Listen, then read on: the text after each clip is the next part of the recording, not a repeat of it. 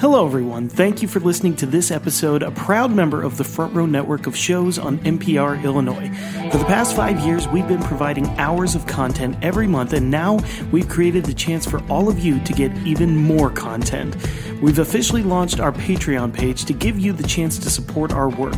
There are four separate levels, and each come with their own amazing bonus perks, including exclusive episodes, full movie commentary tracks, and even the ability to choose what episodes we do and be on them with us. To show your support, simply go to www.patreon.com slash front row network. That's patreon.com slash front row network. Thank you again, and as always, we'll see you in the front row. I only hope that we never lose sight of one thing, that it was all started by a mouse. Hello, everyone out there in podcast land. This is the Beyond the Mouse podcast, the Disney themed podcast for the Front Row Network and for NPR Illinois. We are so excited to have you today, and we have a very special guest to talk to today as well. But before we do, my name is Craig, and I'm here with my co host, Brett Rutherford. Hi. And my other co host, Vanessa Ferguson. Hello. Anything fun going on this week, guys? You you doing anything exciting? Oh, oh well, oh, you know. this week. What am I doing this week? I don't know. Just interviewing a bunch of interesting people. That's right. Just always From- interviewing people. We are so excited. Hey, you know, So excited. that's okay. We're making some lemonade during our experience, our worldwide experience. So That is right. I love That my is right. lemonade. Loving lemonade for sure. So today uh, we are going to have the opportunity to speak to Lou Mongello of WDW Radio. And for those of you that haven't had the opportunity to listen to WDW Radio, it is probably one of the premier podcasts out there, uh, specifically for Disney. It is the Disney podcast that I uh, tend to recommend first to everyone that's saying, you know, I really love listening to your show, or I like Disney a lot. I want to plan a first time vacation. WDW Radio is the place that I send them to. So, Lou, you'll get to meet him here in just a little bit when we get to interview him. Lou was a lawyer in New Jersey who left all that behind because of his love for Disney, moved to the Orlando area, and now covers Walt Disney World like no one else out there. He's on social media. You can find him everywhere by searching for Lou Mongello, and you can also search WDW Radio. There's also a WDW Radio Box People Facebook group, which I would highly recommend. You'll find me in there, and it's just a group of people that love Disney, love to talk about the recent news, but also just share their experiences while in the park. And I am so excited for this interview. So we're going to get right to it. Here is Lou Mongello. Welcome to the show, Lou Mongello. We are so excited to have you today, sir. Thank you so much for having me. I really appreciate it. Now, if I uh, can, and if my listeners will allow me, and then also our guests will allow me, I do have a brief story about you, Lou, and uh, it's one that you don't even know about. Uh, we just a brief history lesson. We started the front row movie reviews five years and 500 episodes ago, and when we started that, I was starting to look around and really get into podcasting and start to think about what kind of podcast I would like to develop and we'd like to bring to what what eventually became the Front Row Network. And one of the things that I kept coming to was the positivity and the just friendliness and the chemistry that existed at WDW Radio. It was something that was just contagious and it exuded this uh, in this world where things may be happening to you at all times and you're not exactly sure what the day is going to bring, you know that you can have some happiness and some positivity brought to you by listening to this. And so uh, you've been a guiding light for what became the Front Row Movie Reviews, then to the Front Row Network. And then, of course, we became Beyond the Mouse. We decided to start our own Disney uh, show based off of the Front Row Network. And then eventually, uh, we partnered with NPR. And I want to say that more so than any guest that we've had on or anybody that we've had the uh, opportunity to interview, that you have influenced me, you've influenced the network, you've influenced this particular show more than you probably realize. So just want to say thank you so much and uh, just how much this means to me to be able to get to talk to you today. So thanks for allowing us to, to have a chat. Wow. Like, I was not expecting that. That's incredibly humbling. I'm on the border of tears. And um, wow, that, that, thank you very much for that. Good night, everybody.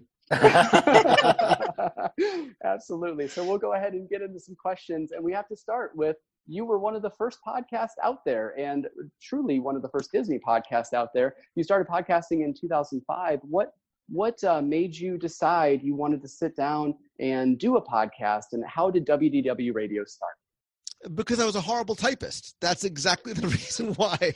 No, I listen. You know, 2005. Um, I, I, did. I had heard about this new technology called podcasting. I literally went out and asked Jeeves what a podcast was, and I did. Um, I, I realized very early on that the spoken word is so much more powerful than anything that I could write.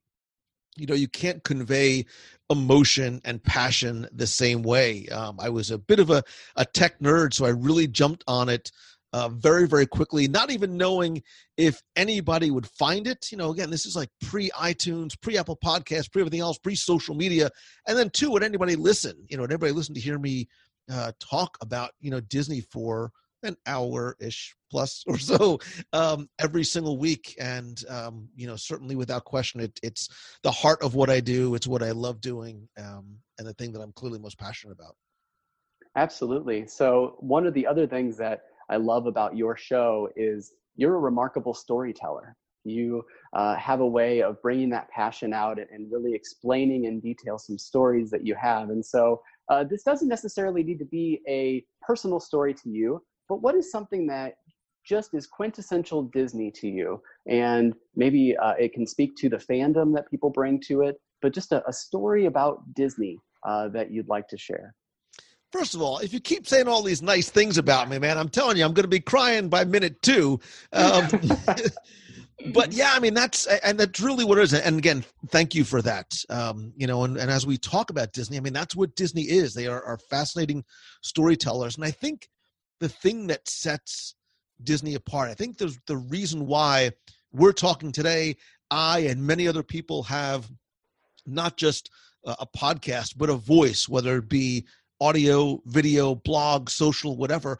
There's so many now of us that are doing this because it it is something that that we have such an emotional connection to um, and i think really there's no other brand that i can think of anywhere that has the brand loyalty that disney does and it's not about you know my show these blogs it's not about the rides and the attractions maybe in my case about the food but it's a it's about the way that disney makes us feel whether we go to a movie we watch disney plus we walk into a theme park. Look if you've been into magic kingdom and you quote unquote get it you know that when you pass under that train track and sort of that that curtain rises on main street usa and you hear the music and you see the guests and the smiles and there's a transformation that happens and there's a feeling that washes over you. And to your point about you know sort of now more than ever the importance of those good feelings that positivity that that is in fact i agree contagious um, it is. It, it's there's something special about this company and this brand and certainly that place. Absolutely. Brett you had a question well, so as a Disney social media trailblazer and marketing influencer, yes, yes, own it, own it. Do you have any suggestions for Disney blogging and podcast dreamers and doers who want to share their passion for all things Disney? I'm sure that there are a few of us, I, I mean them, that are out there in podcast land. so I will use a um, a quote from one of my favorite a now extinct songs. Now is the time now is the best time from carousel of progress. And i think the beauty of what is happening right now which is even different from when i first started is there's no more gatekeepers.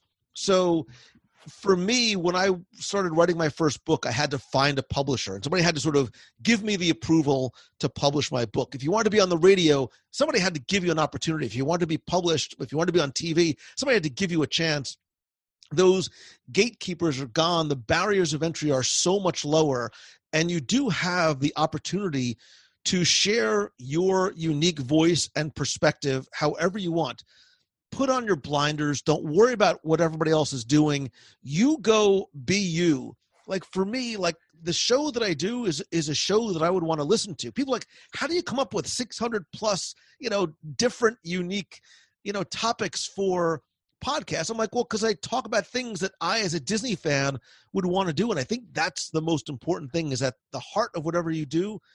And I know passion's an overused word, but you do have to find that thing that you love and then make it uniquely yours and and you will i think we become magnets for the people we want to attract the people who are like-minded that enjoy that same type of thing will find you and you will build not just a, an audience but more importantly a community absolutely i you know just to to go off of that having started this network and then seeing uh, groups of people reach out to us and we've grown and we've, we've expanded even hosts and shows and offerings and things like that um, you don't know where this is going to go you know? We you never know uh, that you're going to have the opportunity to we uh, sitting here didn't know that we were going to have the opportunity to interview bob gurr and floyd norman and lou mongello and and all of these different people that uh, help us really bring that passion and that um, love of Disney together. And so it's so great. And I love what you said about gatekeepers and, and how podcasting, you can start a podcast with your phone. You don't need anything fancy. You just need an idea and you need uh, some way to express that idea. And then really from there, you can, you can build something very special out of it. So it's just so great. And uh, podcasting is something that I'm such an advocate for. I think everybody should have a podcast if they want to, and if that's uh, if they feel like they have a, a voice to, to speak about a, a certain topic for sure. So Brett, you also had a question about D23. Well, yes. Well, I visited your I visited your WDW radio booth at D23 Expo last year. Loved the balloon sculptures. they were amazing. Um, what is your D23 Expo experience like? Do you have any favorite experiences or memorable moments from last year or any other year? Oh, so first, thank you for visiting, and all credit goes to John Reed, who's an amazing balloon artist, for creating on the fly these incredible balloon sculptures that we have at our booth every year. And when you asked about the memory, the first one that came to mind was the very first D23 Expo when nobody knew what to expect, both as a guest and a visitor, and certainly as an exhibitor. I had no clue going in and I was just wonderfully overwhelmed at the response of seeing again this sort of community of like-minded people whether you loved the TV shows, the movies, the theme parks, pin collecting, what Disneyland, it didn't matter. We were all sort of gathered together and there was this immediate sense of community and camaraderie. And for me, and, and again, the, the point of this story is to illustrate that again, talking about the powers of the medium I, one of the things I like to do, and I've been doing since 2007, is is live video. And the first day of what at that time was a four day expo, I said, oh, I'm going to go live for just a few minutes. I want to show you what is happening on the show floor. Well, that few minutes on day one ended up being all day, all four days, because I wanted people at home who weren't there to not, hey, look what you're missing, but look what you're missing. I want to bring it to you. And it was incredible because not one, but two people came up to me on Friday and Saturday and said, You know, I was watching your video on Thursday. I, I, saw what was happening on the show floor and I felt like I had to be there. I packed a bag and I went to the airport and came in. And, and that is just, it's remarkable. One, again, the passion of the community, and two, the power of the medium to say, Hey, this, I want you to be here. You should come. And some people actually did. I haven't made it to D23 yet, but fingers crossed uh, that will be out there soon. And Brett, uh, I keep telling you about sleeping about on the floor, and they're not into that. But I'm like going, it's so worth it. I, it's so worth it. So. The whole overall experience is just, you know, at the time you're like sleeping on the floor, waiting online for hours, but it's great. it, it yes. is exhausting in a in the most wonderful way. Yeah, it is. It's very much worth it. Yeah crazy. Vanessa, like going, yeah, it's fine. Yeah, well, we'll see, Brett. But um, switching gears a little bit, mainly so I don't have to talk about sleeping on the floor. Um, we want to get into some of the news that's been coming out, and Disney's third quarter uh, third quarter earnings were just announced, and CEO Bob Chapek mentioned that the company is continuing to build on the success of Disney Plus, and they've also just announced that Mulan will be premiering on Disney Plus to those who pay an extra thirty dollars. So we were wondering, what are your thoughts on the company's trajectory and their greater reliance on their direct-to-consumer uh, streaming service? Yeah, so you know, first things first, you you hear the earnings come out, and you know when you're talking about losses of of monumental proportions that we just sort of almost can't wrap our, our heads around.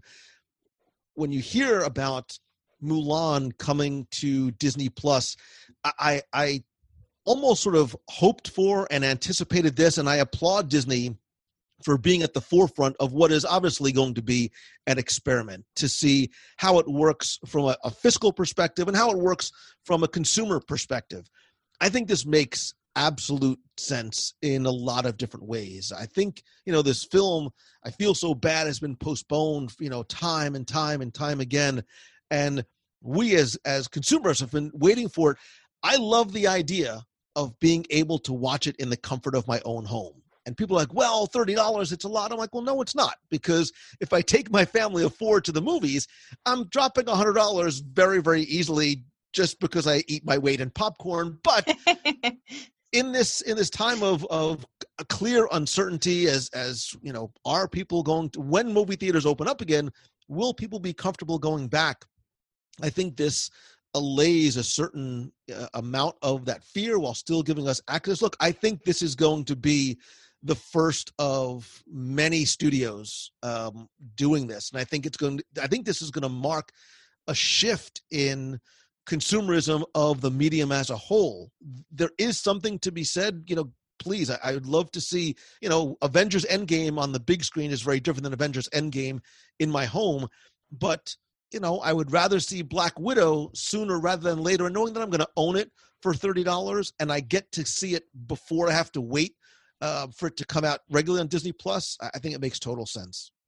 And also, they've made a change this year as far as the Academy and uh, the various award shows that um, that they've made an exception this year. So, uh, that films that were intended for theatrical release are going to be in consideration, like as though they uh, had uh, opened in theaters. So, so that all of the cachet that goes with that. So so they're getting that part too. So they don't have to worry about it being uh, the direct to video stigma of the past. So direct to home video, right. yeah, of the past. Absolutely, and I mean, just looking at the trailer from Mulan, uh, we see so many stunning visuals and uh, stun- stunning cinematography, and of course, uh, we always have Disney in that conversation for things like score and stuff like that. So uh, certainly the awards might be a, a, consideration here, but also I think that, like you were saying, Lou, you're we're kind of going into this time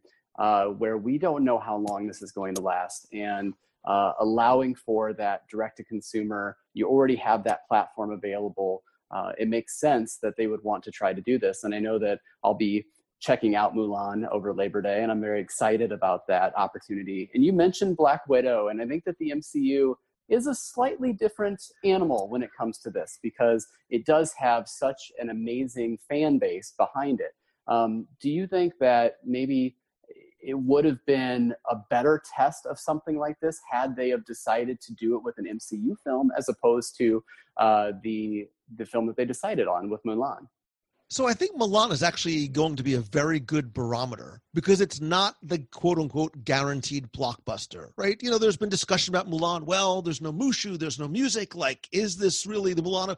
So I think this is going to be interesting to see how badly people, especially Disney fans, want to see it. I did a very informal poll during my live show last night, and and there was a, a, a wide spectrum of opinions in terms of you know, do they want it this way?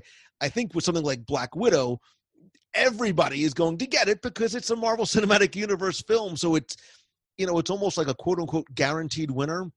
So I think this one actually makes more sense. And and you know, again, kudos to Bob Chapek and and Disney for choosing this one.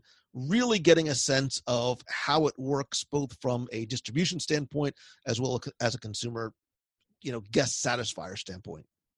Absolutely. And, you know, um, I am such an MCU fanboy uh, through and through. And knowing that they do have some kind of plan in place and, and having to shift those films, I'm just happy that we'll be getting them at some point in the future. I do have to mention my, uh, I am just so happy when you had interviewed Kevin Feige to learn that he's actually a fan of your show and, and that he listens to your show because that just shows right there the type of uh, that at a top executive level they are in tune with the fans. And i think that that is what makes disney and marvel uh, so successful is that you have someone that's running this and trying to be, create this brainchild that is the marvel cinematic universe listening to wdw radio as a fan you know it's just such a it, it's such a cool conversation to have I know that's freaking you out, but that's a good thing. I'm like, I know it's still crazy. to amazing.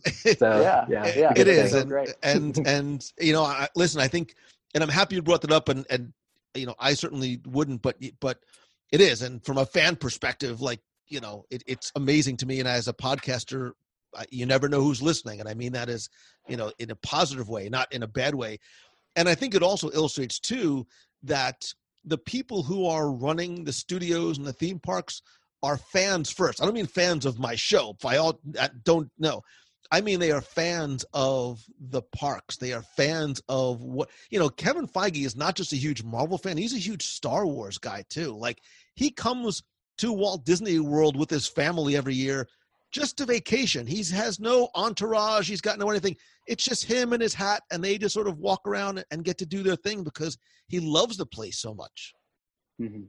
that's incredible vanessa you had another question related to the parks Yes. Well, the last couple of years, Disney fans have been excited for the 50th anniversary, but now we're holding our breath to see what happens to the parks and reservations for that time period. And we just wanted to ask what's your prediction for the 50th anniversary and what the experience is going to be like for guests wanting to go to the parks? you know what the last few months have told us is um you know predictions are a very tricky thing um, True. it's just when you think you know what's going to happen god or karma says hold my beer. So you know october 2021 is both relatively soon and relatively far away and it's so nearly impossible to predict just because we don't know how things change on a daily weekly monthly basis. My, uh, my hopes are that we will return to some semblance of quote unquote normalcy by then. I, I'd love to be able to go back to the parks, maybe without a face covering and without words like physical distancing coming into play. Please bring back buffets. Like that's all I really care about. Boma, I'm I am in serious mourning about Boma. I'm like going, oh please. I know. I need my we, soups. yeah, we don't know. So look, I I fully believe that Disney will do the best that they can do, especially based on what I've seen since the parks have reopened at that time with what that they have to work with. With again, first and always um, safety taking precedence over you know show and courtesy and efficiency and things like that. Yeah, and I've been wondering too. Uh, you know, to me, it's either going to be okay. Maybe the parks will be emptier, and I can enjoy the 50th anniversary all to myself, kind of like what we're seeing now, or it's going to be crazy swamped because everyone's going to be so like dying to just get back in the parks. So it'll be really interesting to see what happens. But we also wanted to ask you about some of the uh, greenlit attractions that have now been canceled or postponed. Just wanted to get your thoughts on that. And, you know, do you think we're going to see them again, or maybe we're going into a time of little growth for the parks? Who knows? But what are your thoughts? So I think you know for some of the attractions, the planes are already very much in flight. Certainly things like Guardians of the Galaxy and Tron. Um, you know, looking forward to places like Epcot, Mary Poppins, some of the elements in Future World, Moana. You know, some of these things that that it's still very much uncertain. Um, I- think we'll still eventually see them either in their um, already sort of concept arted form um, or over time who knows? Maybe something different something better will come along. There's a lot of things that were announced including that centerpiece of future world and that observation deck which i was very very excited about. Um, certainly i would love to see a mary poppins attraction continue to come to world showcase and that continuing transformation of what world showcase is and and more guest attractors and, and guest satisfiers especially for young kids as well Yeah. if you had to predict it, do you think that they do uh, going back? Do they reinvest in some of those properties that were supposed to get facelifts? Primarily something like a Spaceship Earth, maybe before they expand into the newer attractions again. Or imagination, which is, you know, I'm just So I, I think Spaceship Earth is going to get the update and refurbishment that was already planned. I think when the parks reopened, there is so much construction going on now that you almost couldn't have it. You know, fortunately, it happened when it did, so that construction hadn't started taking place, so they could sort of just turn the lights back on and, and let us ride Spaceship Earth again. Imagination is one of those things that I think was not touched on specifically at D23 Expo. I actually, if we're talking predictions or, or maybe wish lists, I had predicted or hoped that at the next Destination D event, they would have talked about what I believe is still to come in terms of an imagination refreshing of not just the attraction, but the pavilion as a whole. Wow, good. Because uh, I mourn for the days of Figment and Dreamfinder. I whatever, and it's imagination. So this company is built on imagination. So why can't we have a little of it? I think you're going to see. I think you're going to see more Figment, and I think you're also going to see a return of Dreamfinder too. Oh well, yeah.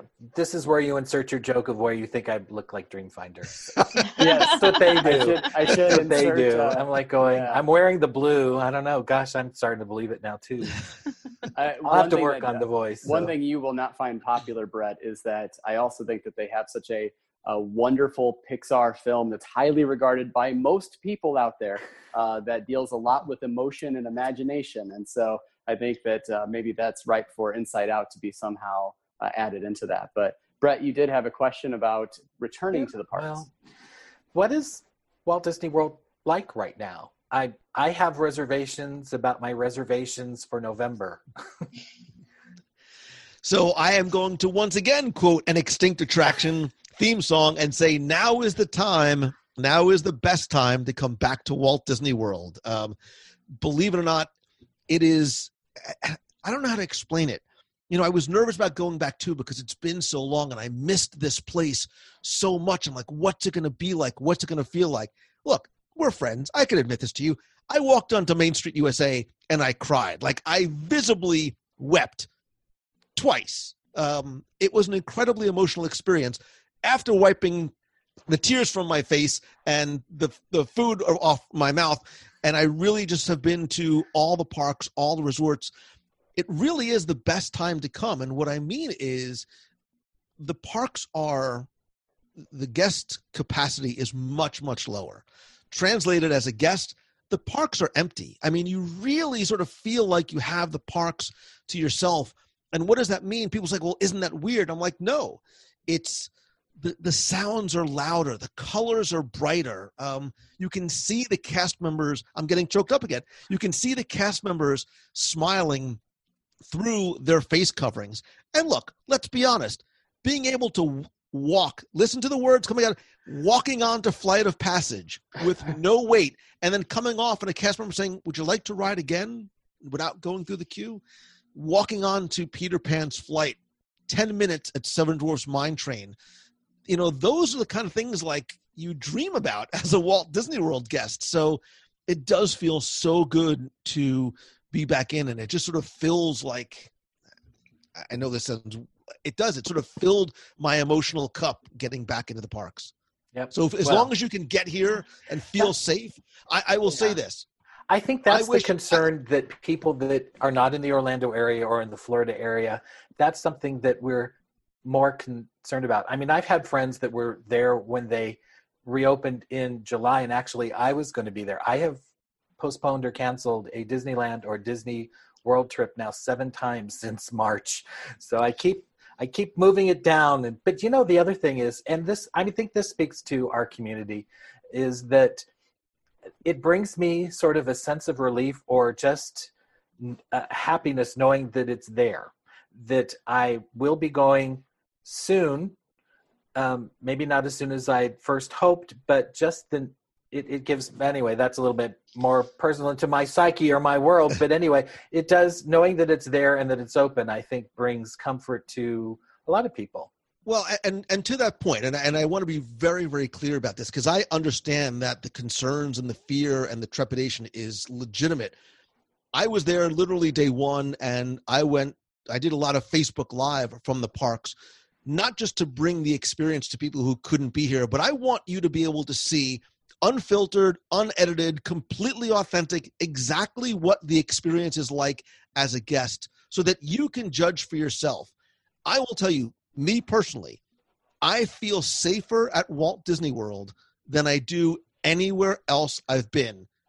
Whether it's a home renovation store, my grocery store, a restaurant. If Disney ran every restaurant and every store and my kids' school, I would have a very different feeling about going to there because of just how safe I feel, because it's an incredibly coordinated and orchestrated, uh, like, group effort between the cast members and what Disney is doing in terms of the physical distancing and making us feel safe, right? There's hand washing and sanit- hand sanitizing stations, but the guests are doing their part too. Everybody's wearing their face coverings, everybody's saying physically distance, even without having to worry about the markers on the ground. So I do feel really comfortable there, and I hope other people do as well, which is why, you know, I've been doing so much live because I want you to be able to see it and judge for yourself.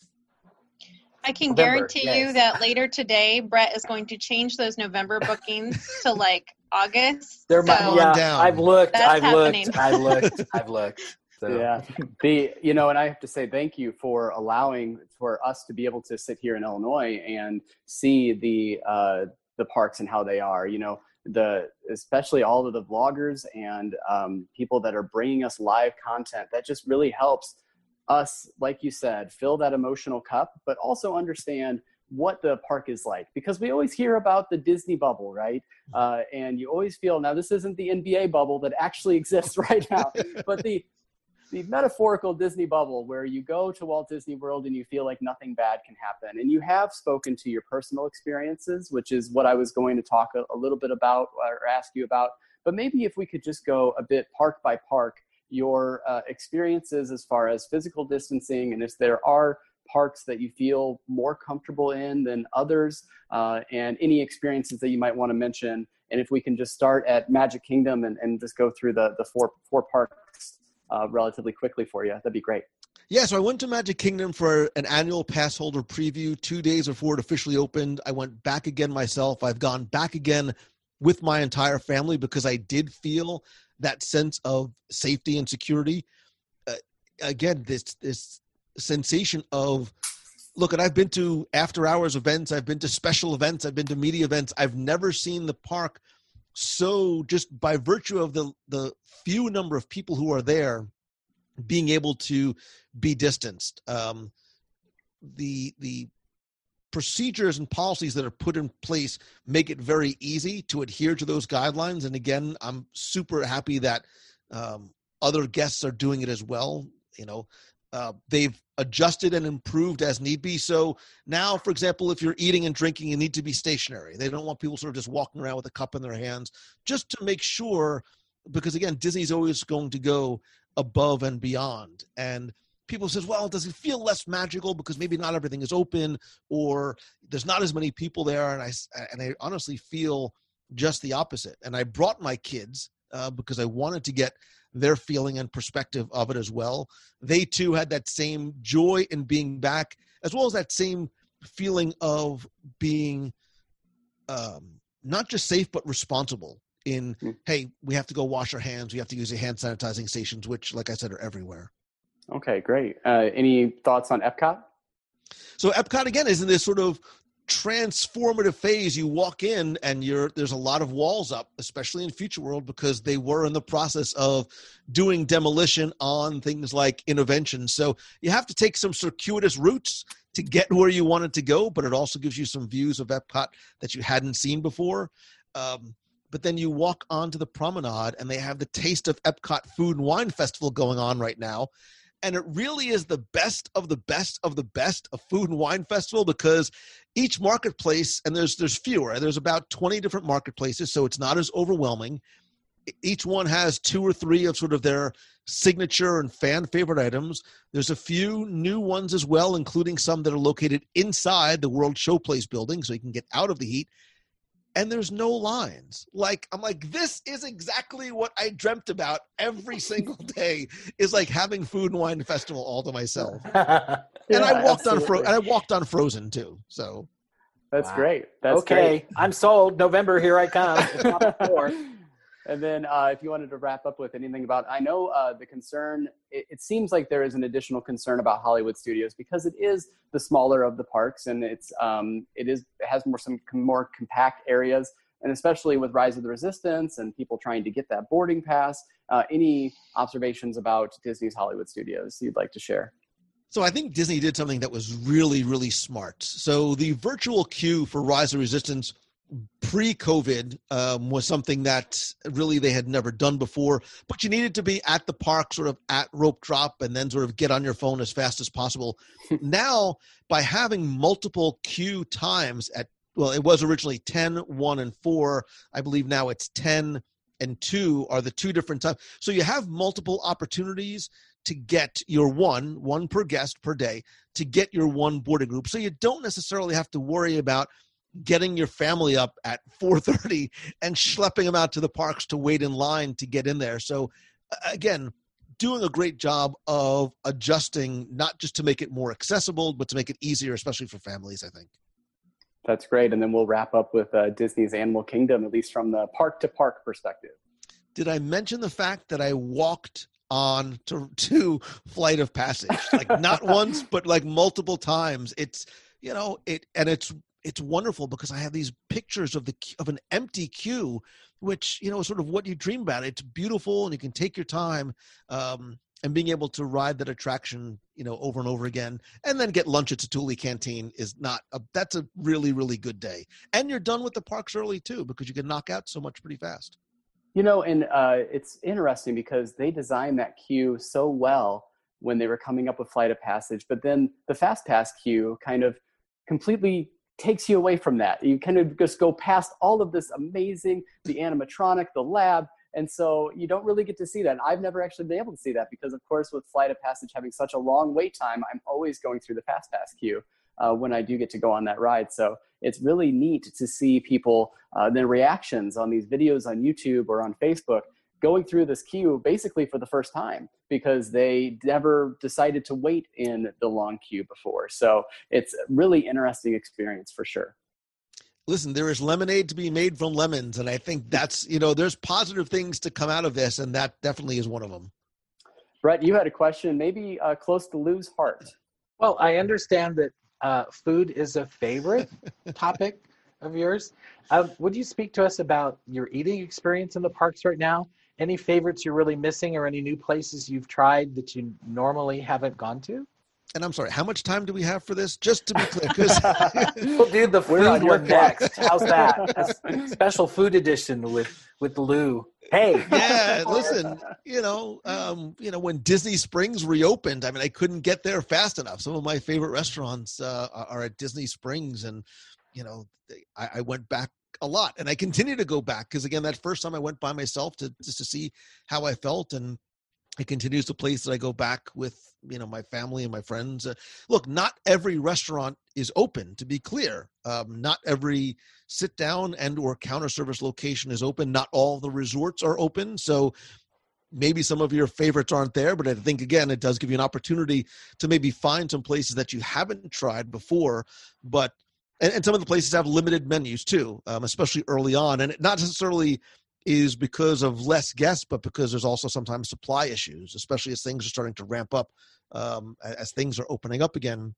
But you know to be able to go back to some of my favorites uh, to try a few new things here and there um, you know disney springs you know the boathouse i love um, topolino's at the top of disney's riviera resort has look i'm a i'm italian i have a body clearly built on carbohydrates it's some of the best pasta i've ever eaten in my life um, so it's yeah it's it's been great to uh, to get back and um, you know we, we missed the place, we missed the music, we missed the attraction, we missed the characters, but boy, I missed the food. Speaking of characters, uh, don't you? Uh, it seems like in some of the videos that are coming out that you can see them out and about, which maybe harkens back to the the old days of the Disney parks, from what I hear. Um, what have the uh, character meet and greets or character experiences been like? So as of right now, there are no sort of one-on-one type meet and greet opportunities. However, I think Disney's done something that's been this wonderful blend of sort of meet and greet versus and parade kind of hybrid. They have these character cavalcades. So, for example, I, I was in Epcot the other day, and they're not on a schedule, they're not announced, but all of a sudden you hear this regal music playing, and out from Morocco comes this dual horse-drawn carriage with Belle, Jasmine, Aurora, and Sleeping Beauty. And because it's just on the promenade, you know, you're not as opposed to a parade where you're lining up for an hour and like getting your spot and keeping her like they're just there and you because it goes slow and there's so less guests they're able to sort of slowly make eye contact like i am convinced that belle was waving only at me because it doesn't feel so very personal. Or if you're in magic kingdom you know the the cinderella's stepsisters are up on the castle and they're talking to you and they're waving and they're conversing with you and it's happening in all of the parks. Um, you know, the, the princesses can go by in Epcot one minute, and then ten minutes later, Mickey and Minnie, led by Pluto, are coming by in this open uh, antique, you know, roadster. So it, it is wonderful, and I almost sort of like it more because it is a surprise, and there are these sort of moments of delight that just are, you know, sort of punctuate throughout the day. Yeah, Yeah, that you- sounds amazing. well, and just even uh, seeing that the, kind of that berm area in Epcot and the video of uh, Winnie the Pooh or Joy uh, going around and just essentially prancing around over there. It's just sort of like I kind of hope that they keep some of that when uh, when everything gets back, like you said, to a, a bit of a sense of normalcy. Uh, it would be nice to maybe take some of the experiences that they have had to modify because of this and maybe implement those in the future. I absolutely think we're going to see some of these things. You know, it gives them an opportunity to test some new concepts and then see what the guest response is like. It's a little bit more old school, pre photo pass, Mhm. because you, I mean, I went to the parks before there were photo passes, and you would see uh, characters in various areas, you know, and you just you, you just come upon them. So it seems like kind of the same experience, and then it is magical because you don't go, well, we need to stand in line so we can get our picture with you know. And I think that they, I hope that they are kind of learning about that. They won't have as many photo pass experiences, maybe, but they'll have really happy guests. Yeah, and, and that's and I, I and that's absolutely what I have been seeing too. You know, I I go as very much an observer, and I'm watching not just how I feel, but I'm I'm trying to pay attention to friends and family, but even even other guests, and they are just so like the cast members. They're so genuinely happy just to be back. We've asked Okay, a I'm- I'm gonna- we have to get the, we have to wrap this up because I got to make some reservations. No, just kidding, just kidding. We, uh, we've asked you to make a lot of predictions, and I know that that's a really hard thing to do. But uh, in talking about these changes, I think maybe one of the criticisms of a Disney World vacation at this point is the amount of planning that goes into it. You have to be on the phone or on My Disney Experience at 180 days and to make those dining reservations. And then you also have to book your fast passes at 60 days out and, and make sure you're doing all that. And of course, you can have travel agents help you with those types of things. But um, my question to you is do you think that this might be a reason to maybe go to more of a max pass system or eliminate the quote unquote free fast pass system uh, going forward, especially if we do see lower wait times, basically because there is no fast pass. Right. So what they're doing now is is something very different in terms of having to make park reservations in advance of when you go, which you know is is very new for everybody, including Disney, having to decide, okay, you know, what park do we want to go to? Is it available? Whether we are annual pass holders, resort guests, Disney Vacation Club members, each one has there's sometimes different availability. So there is a little bit more planning that that does have to take place. As an annual pass holder who's local i can no longer just sort of say hey i'm going to pop into epcot you know tonight at five o'clock get something to eat and, and watch fireworks. I have to see if there's availability. This is not going to be forever. Um, clearly this is something that that's a stopgap measure uh, i do wonder and and i'm hesitant somewhat to speculate at how this might change going forward as they start to open up more things, have more and more guests come back, uh, open up more of the resorts, which are continuing to happen on a rolling basis, really throughout the fall uh, and how that may impact the fast pass system or will they do things like they're doing for rise of the resistance and have this this virtual queue? You know your mobile device is becoming much more of an integral part of mm-hmm.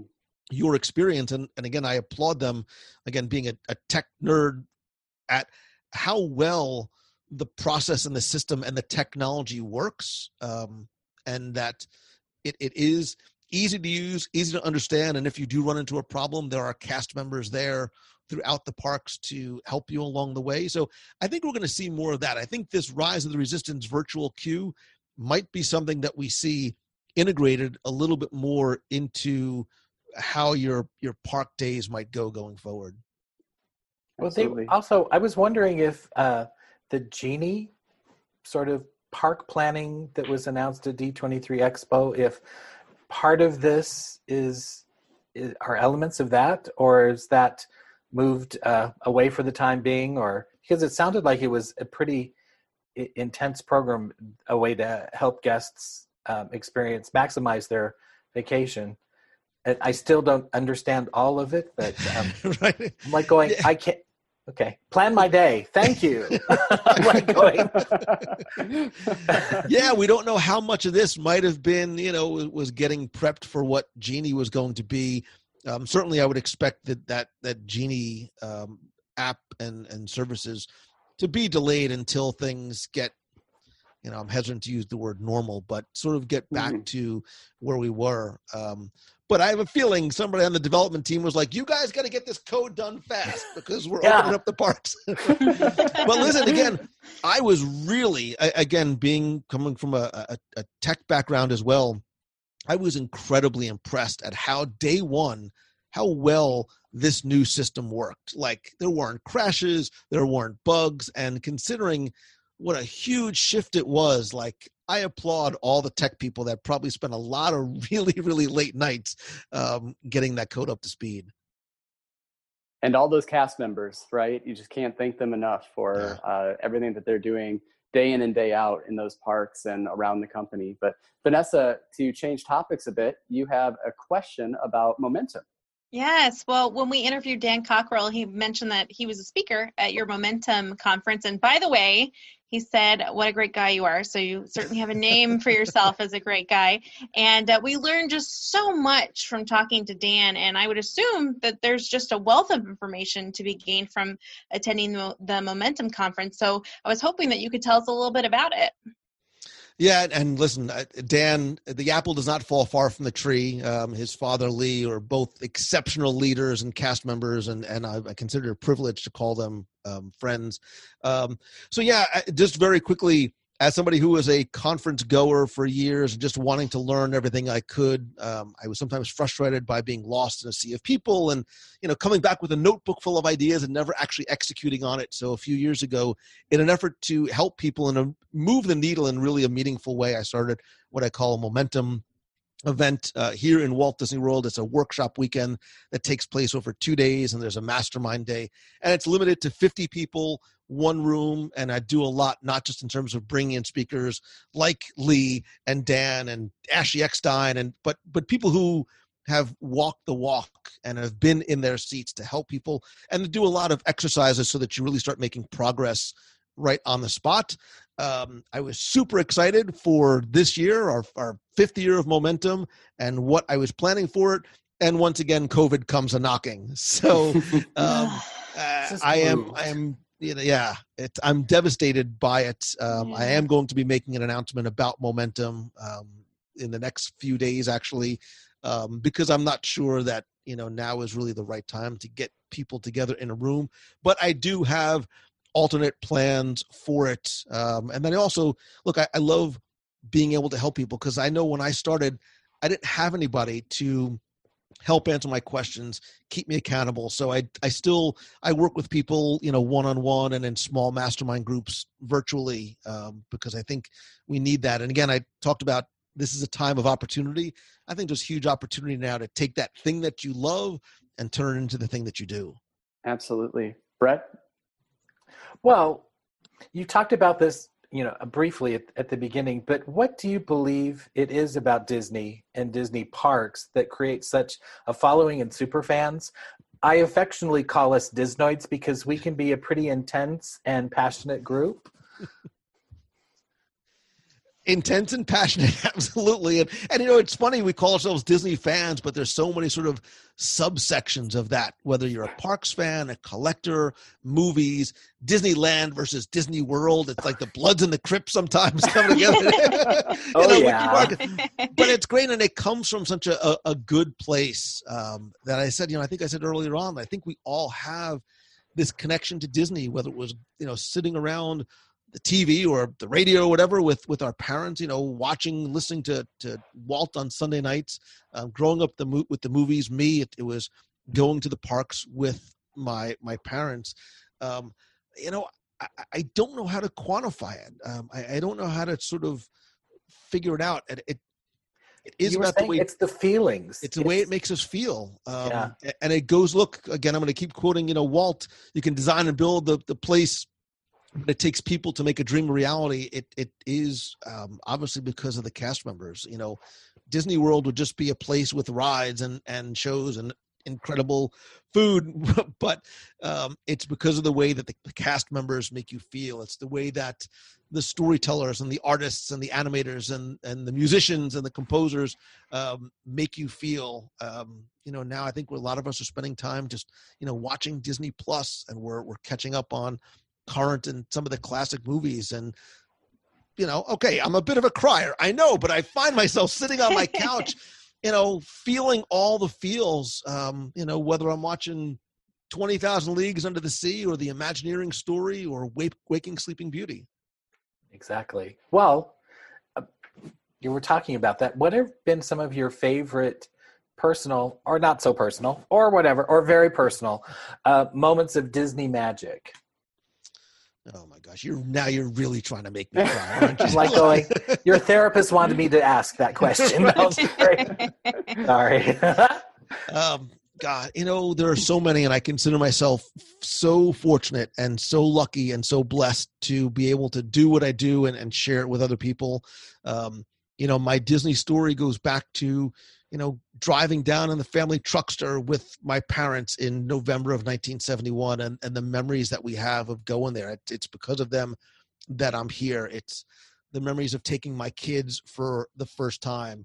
Um, you know, and I don't want to feel like I'm name dropping, but I'm I say this to you. As, oh, we're doing that now too, so it's no. no but I say this, fellow fans, but being able to meet and interview and in some cases befriend some people whose work I've admired for so many years, whether it's a Richard Sherman or a Julie Andrews or a Kevin Feige, like has been the greatest like privilege for me. And I do, I pinch myself all the time that I get to do this. Look, I was a lawyer in my past life, and this is a whole heck of a lot better than the practice of law. Like I loved being able to help people, and I, I hope that I'm continuing to help people just in a different kind of way but um, being able to make so many personal friends. I don't, I don't mean, you know, Richard and Kevin. I mean, the friends that I've met, you know, here in Orlando and as a result of the show and meeting people like you who are, are like-minded and, and sort of get it. Um, as somebody who grew up with not a lot of friends, it's been an amazing, uh, transformative thing for me. And I do, I consider myself, you know, one of the luckiest people on the planet. Well, that's uh, well, Disney magic comes in all sorts of forms, shapes, and sizes. So, so that's right. Well, let's talk about something that you love a lot uh, is food because I'm a foodie, you're a foodie, so we can like we can probably just do it telepathically. But uh, some quick fire food questions for you that we just got to ask you about. Um, what are your current Epcot Food and Wine Festival favorites? So the frothy ramen in Japan is do really? not pass go. Oh God, really? So I've seen videos of it. It is so good, and it's you don't imagine ramen to be sort of cool and refreshing, but it is. And that right. dashi broth, I could just you drink it. I mean, it's I've had it multiple times. Plus the tempura, you get a huge portion of tempura. China is killing it this year. Their spicy beef bao bun is just so good Um, I got You're taking us a trip around the world there with your favorites. That's a good thing. the cheese bread in Brazil, the empanadas uh, are so good. Everything in Mexico. I gotta go. I need to go. The more, Sorry. the Well, more wait, you wait. talk about this, you need to figure out a way to ship some of this up to Illinois for, uh, for us. So uh, we got to work on some kind of packaging or something there. Yeah, absolutely. We're trying to make things here, and they're not exactly going well for all of us. So, as Brett can attest, uh, for my cooking. But anyway, doubt. um, if you another question: If you could have an all expense paid dinner at Walt Disney World Resort, where would it be, and what would you have? you say all expense paid. I'm like, you better check that because I'm for a little man. I can eat a lot of food. Um, I, I Boathouse in Disney Springs is my favorite restaurant. Um, just anywhere from it's the the amount and the the quality of the food and the service I think is exceptional. But I think taking Boathouse out of the equation, I think Takumi-Tei in Japan, which is currently closed, uh, Takumi-Tei in Japan is without question for me the best overall dining experience in Disney World, hands down. Wow. That is a strong good. endorsement. And yes, and and you know from yeah. So. And Victoria and Alberts, I'm looking at you like I I think Takumi Takumi-Tei is is just it's that good. wow. Wow, that's saying something. Well, hopefully we'll get to try it someday. Uh, a couple more quick food questions for you. Um, what's you said? Boathouse. Are there any other uh, favorite Disney Springs dining experiences? I think Homecoming is just it's a home run for brunch, lunch, Brunch. dinner, late night. It's just so good. And the name of the place is so appropriate because you walk in and you feel like you're home. And Chef Art Smith is there all the time. There's something incredibly comforting and delicious about everything on the menu. Um, yeah, it, it is it is very, very easily it's it's a it's a super huge favorite of mine. And you're Yeah, so kind, you won't plug your own show, but you did just have an interview with Chef Art Smith as well, so people can check that out. thing. Yeah, we sat down and had lunch together. Like I'm, I thought I was just going in for an interview, and he's like, "Let's order some food." I'm like, when the guy who owns the Okay. restaurant says, "Let's order food," I'm Right. like, "Yeah, man, of course." Great, you do it for sure. And then this last one, Brett actually wrote, but he's cheating. Um, he wanted me to ask turkey leg or Dole Whip, but the real question is turkey leg or no turkey leg. So I see what you're doing, Brett. Oh man, you know, I'm a I'm a savory over sweet guy, but okay, but She'll take that. I'll take But- it as, as long as you like turkey legs. It's Oh been my a topic.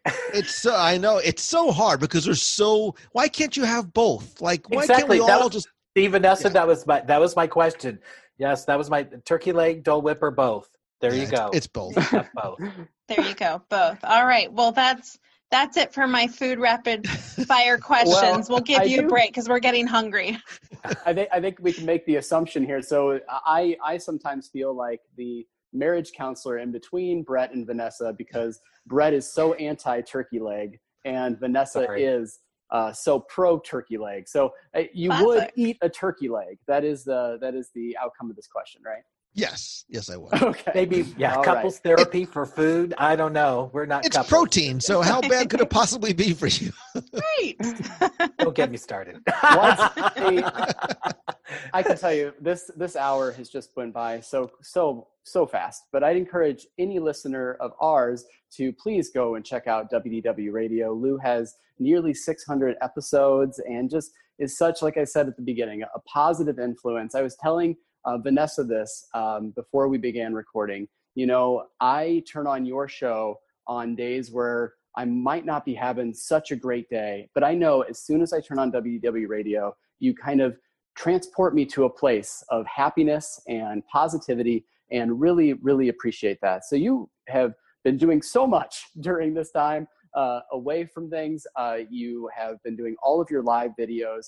That everyone can follow you on social media. You also just recently announced that you're doing a pick of the week on Disney Plus. So uh, that's going to be a fun experience. You said 20,000 Leagues Under the Sea is coming up, and that's actually a show that we have all watched because we are getting ready to record our own show about that, which is be just be wonderful. But uh, you have books, you have audio tours. Did I did I miss anything here? What else are you up to that uh, you'd like to have us mention? No, you've been so incredibly gracious and generous, um, and I appreciate it so very much. Yeah, absolutely. It's just been such a such a fun time. Uh, wrap up, Brett or Vanessa. Did you have any uh, final questions? I mean, just when you want to go grab some lunch. I mean, I'll, I'll fly down. We'll go enjoy a big bowl of pasta or something. You fly, I'll buy. You All fly. right. Ooh. Oh, yeah. Well, she's she's coming. She's Yeah. making her reservations. I'm making my reservations. Yeah. Well, actually, I wanted to tell you because I looked um kind of your your entree into the world of Disney and your career change was your guide or was your trivia book Mhm. about Disney. I bought that trivia book in 2004 or something. Yeah, yeah. I was one Wow. of. I was. I'm a former cast member. So and Oh. you know, so I'm like going. So what does he know? Oh, he knows a lot. So that was good. that was, and I did listen to um, your. Uh, I guess it was your Facebook Live last night, and I'm a new convert. I didn't know that. I didn't know that you did that. So, yeah. So I, I did.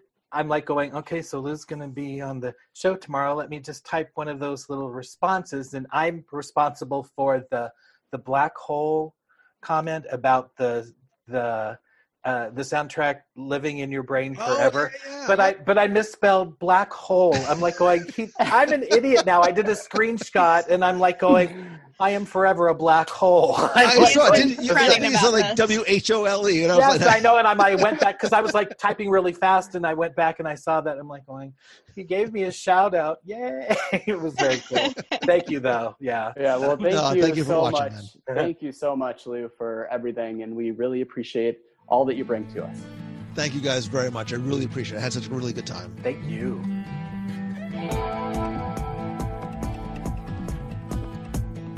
What a fantastic individual. You know, we've had so many great experiences talking to so many wonderful people. And Lou is a content creator, but he's so much more than that. He's really inspiring. And I know, I apologize, Lou, if you're listening back to this. I was fanboying quite a bit on you, uh, but you really do. You've made an impact on uh, this network and on me. And it's just so great to have uh, something so positive and great to listen to every single week at WW Radio. But Vanessa, give me your thoughts on Lou.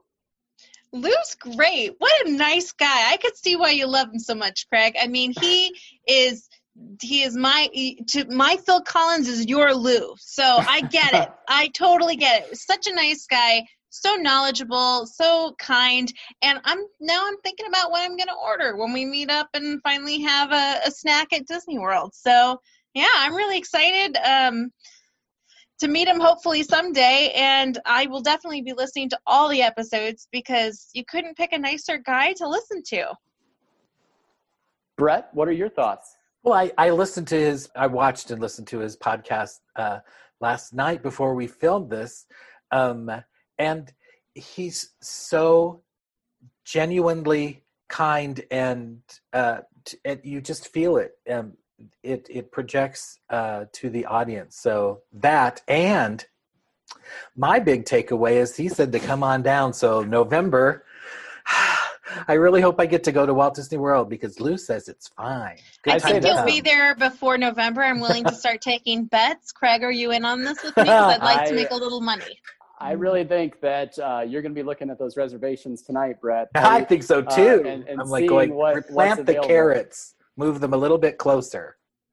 I that's a guaranteed bit of news that you're going in November. So you hadn't Oh. told our audience that yet. Oh, well, Oh, but it's not November. I guarantee tonight Brett is going to send me a message We'll and sharing all these dates with me, saying you should go too. you should go well, too. we'll see. Lou said it was Yeah. a good idea. Who Yeah, knows? So yeah, we'll just see. But I'm I'm glad to hear from a local that it, it the parks are amazing right now. So yep, I'm We ready. uh, referenced it in our interview last week with Dan Cockerell, but I would say if you were thinking about one spot to just go back and listen to on Lou's show, uh, I have to recommend the interview that he just recently did with Dan because they talked about projects that never came to fruition at the Disney parks. And it's extremely interesting. And actually, uh, Dan mentioned last week that he sort of broke some news that Galaxy's Edge was really going to be Tatooine and that you were going to uh, be kind of living that experience of what we see in A New Hope and Return of the Jedi, and uh, that that of course shifted to Batuu and to Black Spire Outpost and Galaxy's Edge. But it's just a really great interview, but also some wonderful top 10 lists out there uh, that seem to go on forever. They're really like top 30 lists. And uh, of course, you, you heard his love for food. So those types of reviews too. Highly recommend going out and checking out WDW Radio. You can just search that in any podcast app and you will find it right away. So, any final comments from either of you? Let's go to Brett first. I had the best time. It was so much fun. So, listeners, enjoy, and viewers too. Vanessa, I'm, you're thinking I'm, about. I'm thinking, do I want surf and turf? or do I want pasta? Do we want to do boathouse or do we want to do homecoming? I mean, you know, the the options are endless. And I'm a foodie too. So I'm a foodie. So it's so nice. It's my mom the other day told me, you know, you have to stop being a foodie. And I'm like, never. And it's so nice to hear from someone who else is a foodie. So it's just great. Brett can't even say he's a foodie because he doesn't eat that. Craig's running all the time. So who knows if he's a foodie anymore. But oh, oh. I am a foodie, people. Come to me. We will talk food any day, anytime. I'm certainly, I certainly could be convinced to eat some food. That's for sure. So thank you all for listening. If you want to follow along with us, you can of course find us on any social media platform. Search for Beyond the Mouse podcast on Facebook, also Instagram, Beyond the Mouse Pod. We're doing a lot on Facebook and Instagram, so we'd love to have you come and join us there. You can also find us, of course, on nprillinois.org. We are part of the Front Row Network. You can search for us on any podcast platform that you'd like. If you do that, please take a moment to rate and subscribe to the show. That just helps expand our audience, and we love to have you, especially if you're a new listener coming over and listening to us because you love Lou as much as we do. We would really like to have you. We have wonderful episodes. We have recent interviews with some Disney legends and some Disney directors. We also have eh, just lots of fun with movie reviews and talking about our experiences in the park and our love for the Disney company. So thank you so much for listening. For Beyond the Mouse, I am Craig. I'm Vanessa. And I'm Brett. And we will see you real soon in the front row. Or maybe at the boathouse. Who knows? Right? I'm, I'm hungry for all those foods. Oh my gosh. I'm starving. Starving.